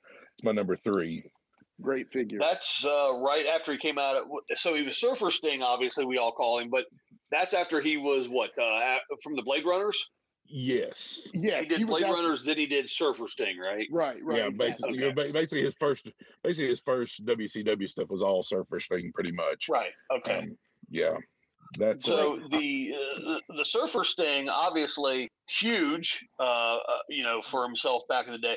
Uh, the first, uh, what was the first main event on Nitro was Sting and Flair, I'm pretty and sure. And then the last And then the main last event on Sting and Nitro was Sting and Flair, right? Yeah. yeah. yeah, Yeah. To me, yeah. To me, when you talk about WCW and WCW, the face of, I always thought Sting. He was the only person who had, had never come across Right. you know, to WWE. Uh, obviously, he had, you know, at this point, but uh, you know, he to me he was the face of WCW wrestling, and regardless if he was the Crow, Surfer, whatever it was, Sting. yeah, Yeah. And what a guy to have to put your um to to have for you. I mean, he's he's so loyal to the company. Um, Right. He is he's incredibly talented. He he learned so much along the way um, that I mean, Flair helped helped make him. So Right. uh, Sure. but he, he was, was just- he was foil a- Well, he was a gym owner who Yeah. knew some some of the, the boys that were working out, and that's how he became a professional wrestler. And now he's like seventy nine, and he's wrestling in T, in AEW still, and, and still Yeah. Right. you know uh, doing well there. So it's it, it's a testament to Absolutely. what you know Sting could do. And I, I barely remember those Galoob figures. They were. I wouldn't say they're trash, but I mean, you know, they didn't have much articulation, did they? No. no, that, no articulation. Basically, they were posed in place, and Right. Okay. Yeah. and what you They- what you saw was what you got. They were great. They looked great though, honestly. They look they look great. Yeah. yeah. They were Yeah, like when you make a statue, above. it's easy. Yeah, exactly. Yeah. and, That's a and they were point. and they were similar to Hasbro size, so you could you could use them with your Hasbro uh, WWF figures, and hmm and they they kind of um, they might not move as well, but they they could do their part standing side by side. So Well, they could Yeah. still draw. They could still draw some money. So that was- absolutely, Right. absolutely. What would be number two on your list? Number two on my list. Um, so LJN is probably my favorite memory as a child. My L- LJN, um, I wanted so bad to go with so many different of the LJN. Um, I almost went with LJN Series One Hulk Hogan, which I think they made twenty million of. Iconic. Everybody had one or two. sure. And I wanted to go that one, but when I got to looking, the LJN Series Six Hogan with the red tank top, the Mhm. better pose, better tan, better hair, more Yeah. muscular. Is just a way better figure. So I had to put Series 6 LJN Hogan with the red tank top that says Hulkamania across it and the yellow trunks. It just it, it's it's up there for me. And it has a counterpart with the white tank top and red trunks, but he didn't really wear that at that time. So right, uh, as Right, far as yeah. accuracy and everything like that, the Hogan Series 6 red tank top LJN. The white shirt, well, the white shirt always made me feel like they were just trying to uh, tie into the no holds barred. Yeah, because maybe. in that he was doing blue and white and stuff mostly. Yeah. Dookie. Dookie, tiny wangers. Well, if it ain't the teeny wangers. Teeny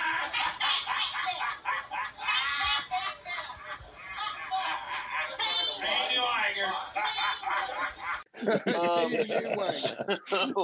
uh, let me, Jimmy. Let me ask you this question real quick. How Yeah. many of those big, giant, heavy rubber killing machines did you throw at your little brother Oh man. or Well, beat him had- with? we Yeah. probably had 50 of the things. I mean, I don't know about that many, but we had uh, quite a few of those. And yeah, I was probably mean to him with those, I'm sure. You know, honestly, the the only two I've ever ever played with, I didn't have any. A friend had them. Was Junkyard Dog and Bundy. Yeah, great figures. Yeah. Did the two I ever junkyard played dog have the collar and the chain with it, or was it already torn off? Uh, yeah. Oh hell, man, I don't remember. It was Probably, gone. torn It off. was probably yeah, gone. yeah, yeah. That's a great figure, though. Uh, you know, did it have thump on the butt? It did. Yes, right? I do remember it had thump on the butt. Yes. Yeah. Uh, the Bundy's a great figure too. Uh, Yes. honestly, one of the better likenesses as well, because always the Andre of the LJN was a garbage sculpt of the face. Now Oh, yeah. again, they didn't have the True FX You're right. Digital, the you know, 3D printing deal. They didn't have then. any FX back then. So, right, yeah, right. for sure. You know, Um, so let's let's top it off with the number one, your number one Mount Rushmore professional wrestling action figure. well with number one. I'm going to cheat a little bit.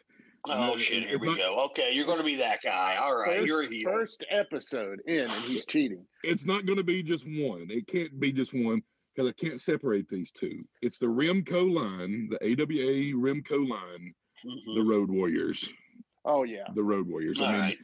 yeah. face paint Yeah. there, tattoo on animal's shoulder. I mean, Yeah. it's there. I mean, The deco was there. Yeah. Yeah, yeah. I mean, it was. And just Wait. they look, they look awesome. I mean, yeah, they did. Uh, the I had I remember I, I told Jimmy this once.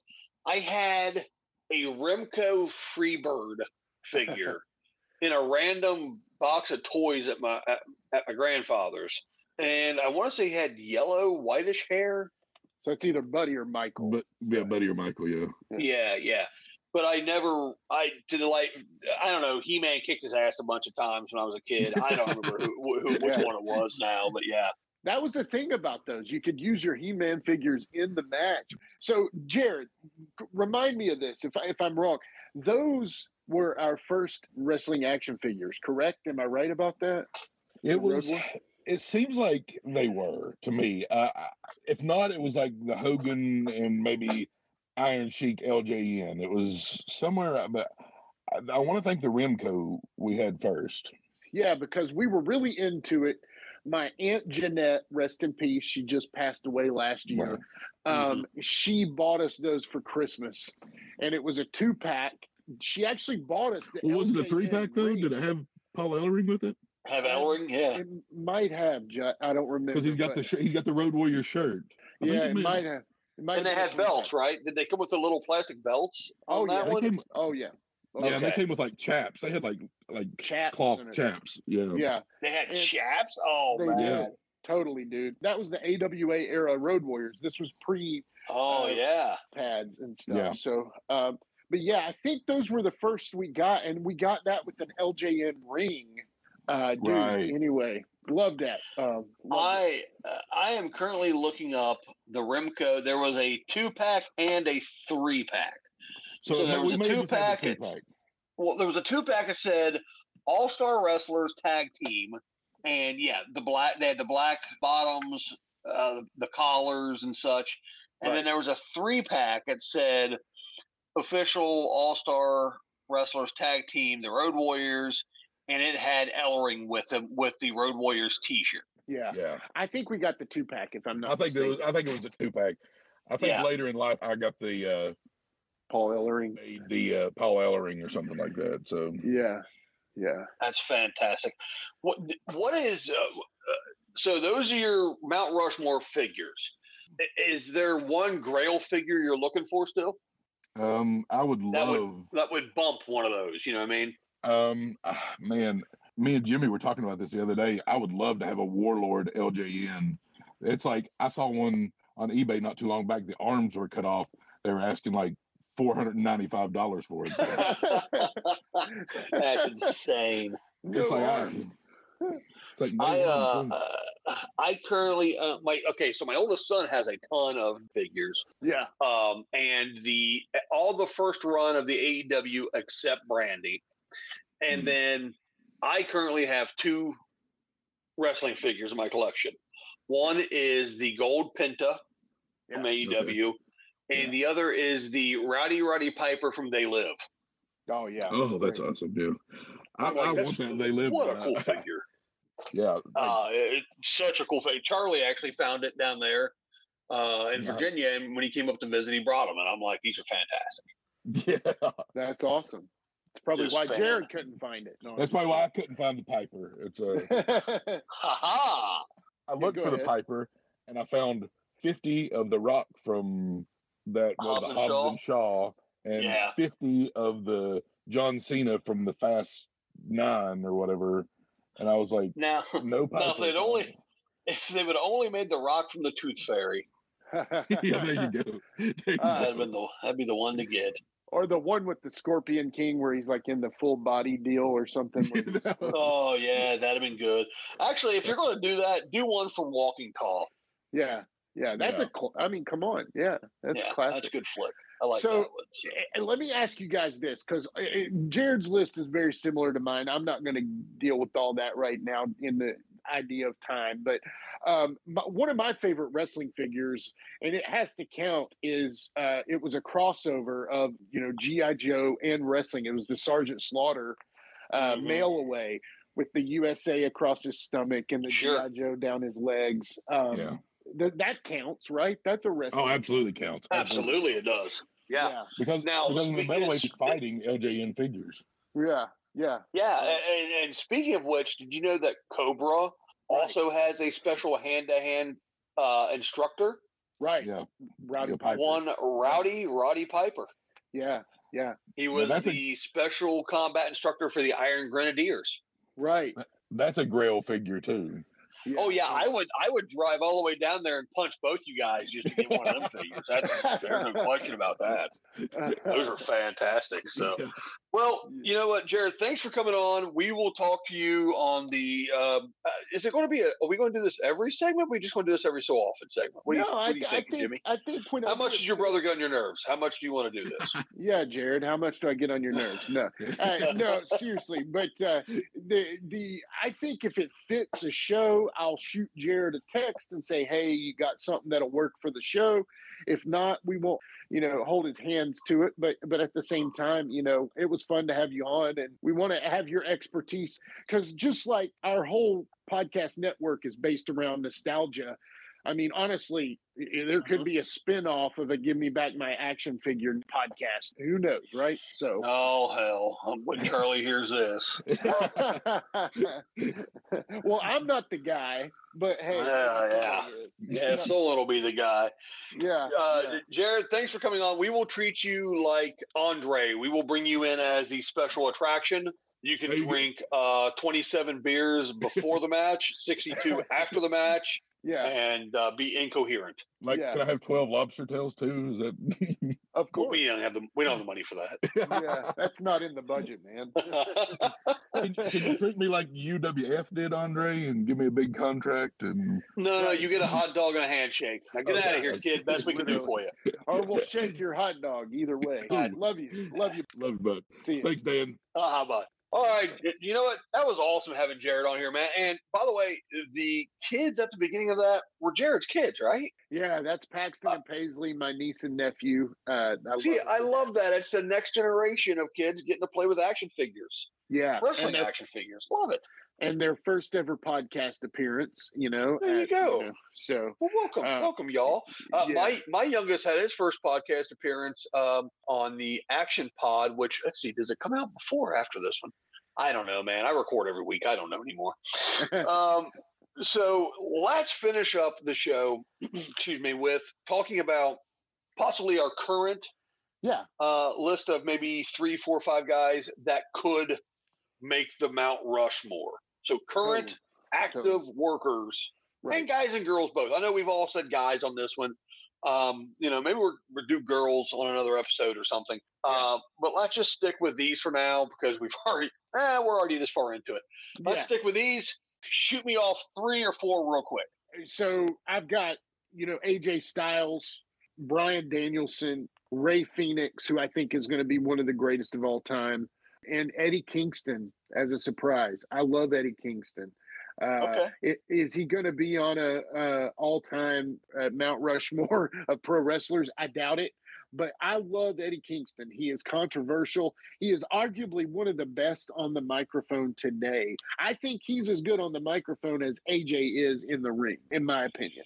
Um, I love Yeah. his story. He's got a very Mick Foley like story. Mhm. Uh, he came from the Indies and worked his way in and then struggled and you know almost didn't get to make it and then finally got a chance in AEW. I love Eddie Kingston uh, personally.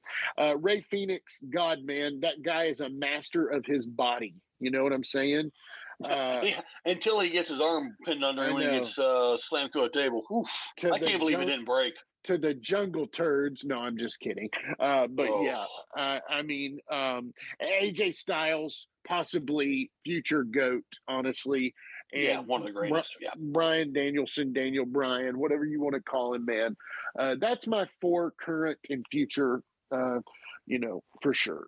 Um, okay, I'm going to agree with you with uh, with uh, Bryan Danielson. Uh, got to see him in ROH during his last run Oh, uh, nice. before he went to WWE. Awesome. Um, I definitely AJ. AJ, I think, uh, no pun intended, is phenomenal. Uh, I remember when it was the weekly five dollar TNA pay per views, watching him and thought he was unbelievable then, and he still yeah. is. Just gotten Hey, better. hey. Yep. He's, he's just gotten better. Um, I do love Eddie Kingston as well. I'm a huge fan of the Mad King.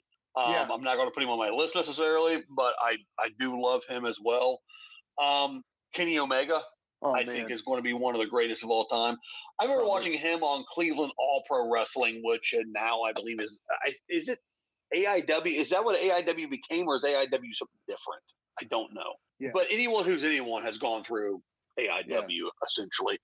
I love him, uh, but one of my absolute favorites, um, and I'm still a mark. Say what you will, I don't care. The best in the world, CM Punk. Yeah. Um, I, I when Punk came back, I squealed like a little girl. Uh, I don't care. Judge me. Don't even care. Uh, my oldest son's favorite wrestler. One of the first things, one of the first words he actually could say. Uh, both of both of my boys are on the autism spectrum and considered pre-verbal. So uh, when my oldest, uh, Batman and CM Punk were some of his first words, actually. I love Uh, it.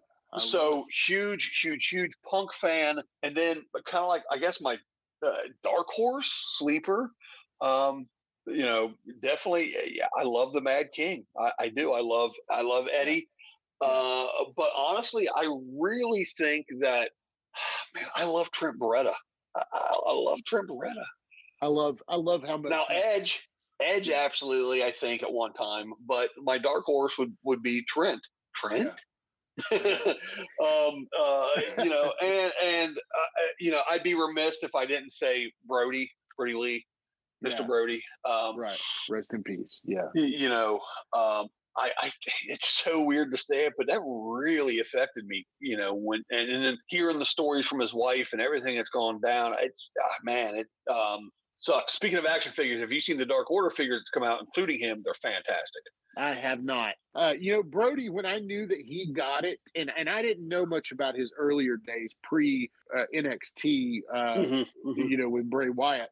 But when he would do, he he was like a, a he was like a roughneck from the Everglades, supposedly, right? Right, like right, that. right, right. Mhm. Well, when he would do a Gator roll with guys, Oh yeah, that to me was that extra element of his character super unique for him. yeah, yeah, it was Mhm. like that dude gets his character, man. Like he's really like whenever someone like that does something a little bit extra instead of Yeah. the, the same old kick, punch, throw, yell, whatever, that you know, just set their character off because he wasn't getting a lot of in ring time on TV. From what I've heard, he had some great matches with Jericho, great Mhm. matches with a lot of people at house shows. But yeah, man, beloved by everybody. totally great. Like guy. like like Eddie Guerrero level, beloved Yeah. by everybody. absolutely. Owen Hart level, beloved by everybody. You know, Right, So right, right. fantastic. Well, Be as we go to to wrap see- up, uh, go ahead. Go be- ahead. No, go ahead. I'll be anxious to see what negative one does. You know, uh, Oh, as he grows up, yeah, yeah, I'll be anxious to see. Um, he's he's already uh more talented than some people. oh, Um, amen. uh, we can take Marko Stunt right now, right? Are we? Can what we what that? happened to Marko? Uh, I think he. There's just not enough use. I, I, honestly, I read today, and I'm gonna. I wrote this down for the Live and in Color show, but I'll I'll say it on here. I read an in- article interview with uh with Tony Khan, and here's what he said. Tony Khan recently said in an interview that what we've all assumed to be early uh, AEW people are not all going to be re-signed because of all the free agent signings that you know he is quoted as saying due to covid he wanted to give people job security but with so many coming in i can't renew all the contracts and we Right. knew that we was knew gonna- that was going to happen eventually. I mean, it's- exactly, Yeah. I mean, he's Yeah. never let anyone go unless they've Right. asked to leave. Right. Um, he just let their contracts run out, so that's pretty freaking Yeah. decent of him, to be honest with you. You know, Right. um, right But yeah, I you know I like Marko, but again, like you said, I mean, yeah to be honest, what what level you know what can you do with him eventually? I mean, you you're just now starting to use Jay Lethal in more of a visible role. I mean, I'm you know, saying. you've had him for i'm you know, saying I've had it for a while, so Well, when I Um, do a lot of editing and when I'm doing work and stuff, at, and when I'm at work from home, uh, I'll actually watch Dark and Dark Elevation and, Mhm. and a lot of those shows. And that's when I get to see some of those guys that aren't being used all the time. But I really hope that Danhausen is used to his fullest maximum potential. Um, you know, yeah, I okay. So I knew a little bit about Danhausen, and Yeah.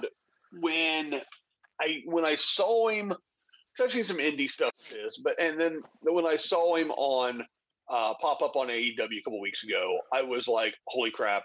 I gotta really know about this guy now."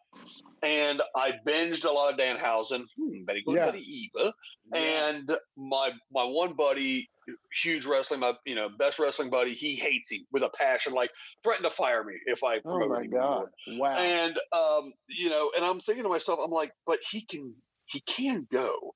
And Right. he's like, well, I've never seen him go. Ugh. And I was like, look, you know, watch some of his other match stuff. But yes, when he actually gets a chance to go, he can go. But he is a haha Right. character yeah. uh, you know, but I think what he's done with, hey, bearded wrestling guy ain't getting over. I'm going Right. to just be me, go off the wall, and make something of myself. And that's what he did. I think it's fantastic. I love it. I love Yeah. the tequila dance spot.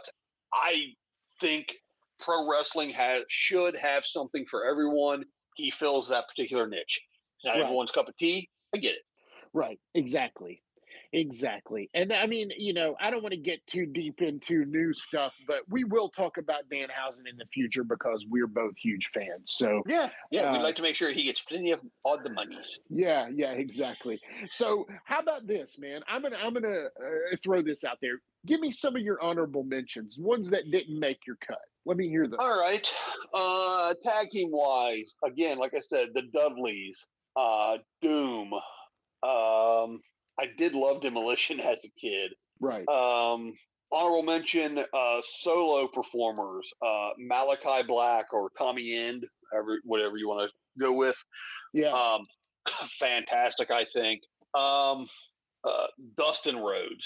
Love Oh. Dustin Rhodes and what he's Absolutely. contributed to the Excellent. uh, Absolutely. uh, uh. William Regal. Yeah. William Regal, fantastic as well. Um, and uh, you know, I, I love people like Arn Anderson Yeah. uh, back too. in the day too. And you know, I loved everything. One of my big fa- one of my favorite little programs and session and sections of, of pro wrestling as I was as a younger man was all the stuff between Wrath, Mortis, and Glacier and Ernest the Cat Miller. All Oh, that man. worked together. Thought it was fantastic. Absolutely loved it. I'll get James Mitchell to come on the show and we'll talk about that someday. Oh, Um, that'd be great. The Sinister Minister? Heck Yeah, yeah, man. man. Yeah, he was an early guest on Wolfie D podcast, and uh, we'll. Oh yeah, they've got show. connection. Yeah, it makes sense. Yeah, they definitely do. Uh, so here's my some of my honorable mentions. Uh, oh yeah, Macho Man. Oh, uh, Mach. Yeah, of course. You know, Undertaker. Sure, Uh, sure. Jerry the King Lawler, dude, underrated man. He was a Memphis See, guy. I, I I never got to see any of his Memphis work except you know obviously the stuff with Kaufman. Yeah, but honestly, great uh, performer. Harley Race. Uh, Oh yeah, you know, true tough guy. how can you almost not have him on the list? But at the True same time, uh, HBK. Um, Mhm. you know, I, Lou Thesz and Ray Stevens. I'm not. They're a little older than me, but from what I've seen of those guys, and unfortunately, there's just not a lot a lot of recorded matches of these guys in their Right. prime.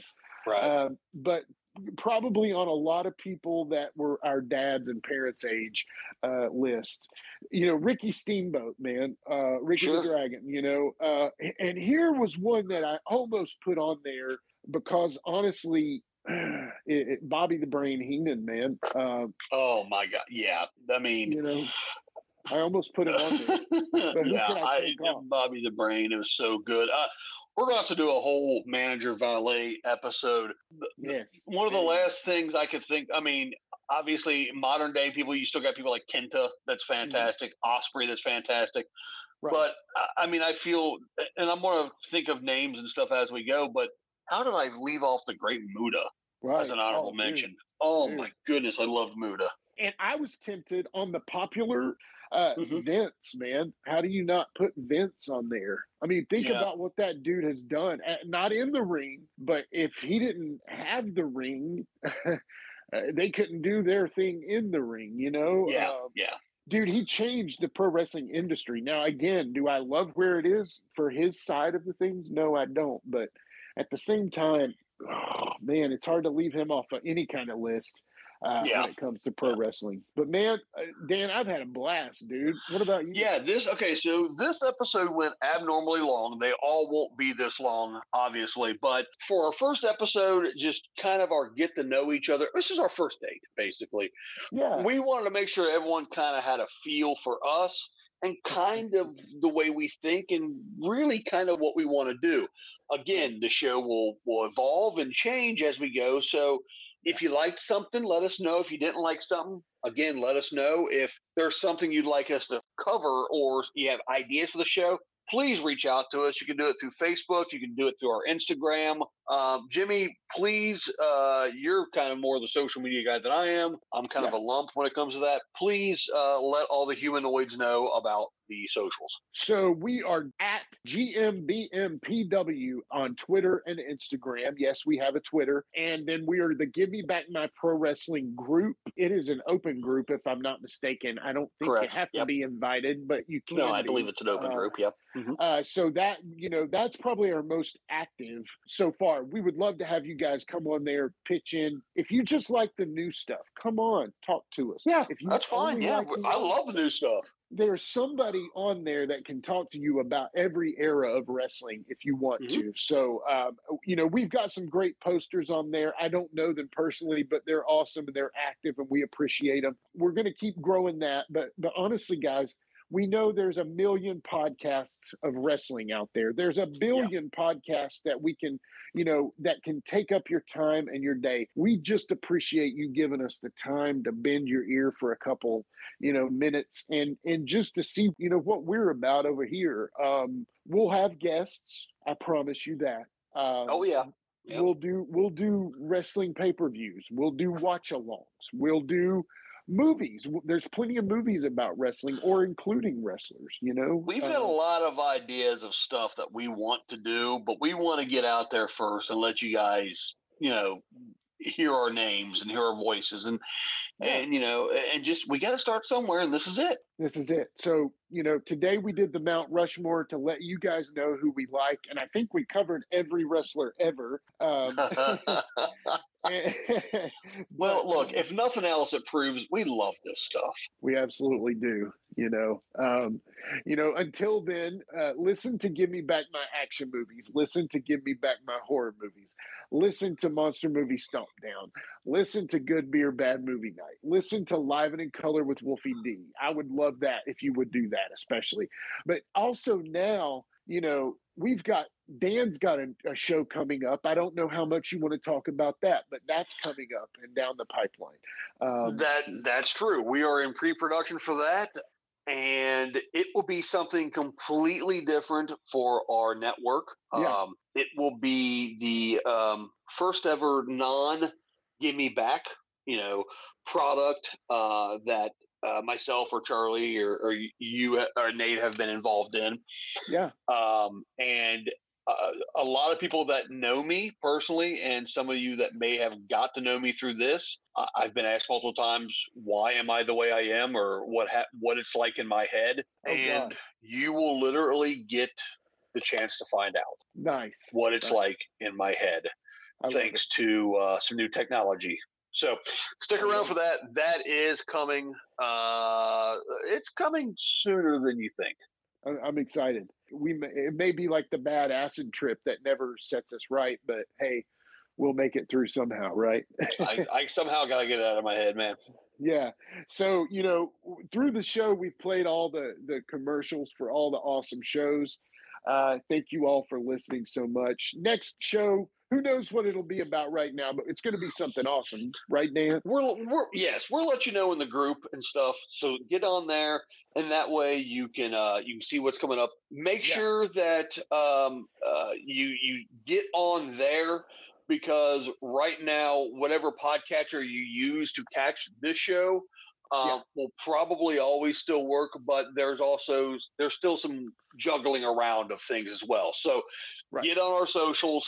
That way, you're always involved and you always know where to find us if and when we we pull a Kevin Nash and jump ship. Yeah, exactly. And too sweet, everybody. So, woo! You know what, Jimmy? I've had a good time, and I'd like to tell everyone on behalf of you, behalf of me, behalf of your little brother Jared, and everyone involved. Thank you for listening. We will see you on the next one. And remember, kids, red means green. Fight forever. With a tear in my eye. This is the greatest moment in my life.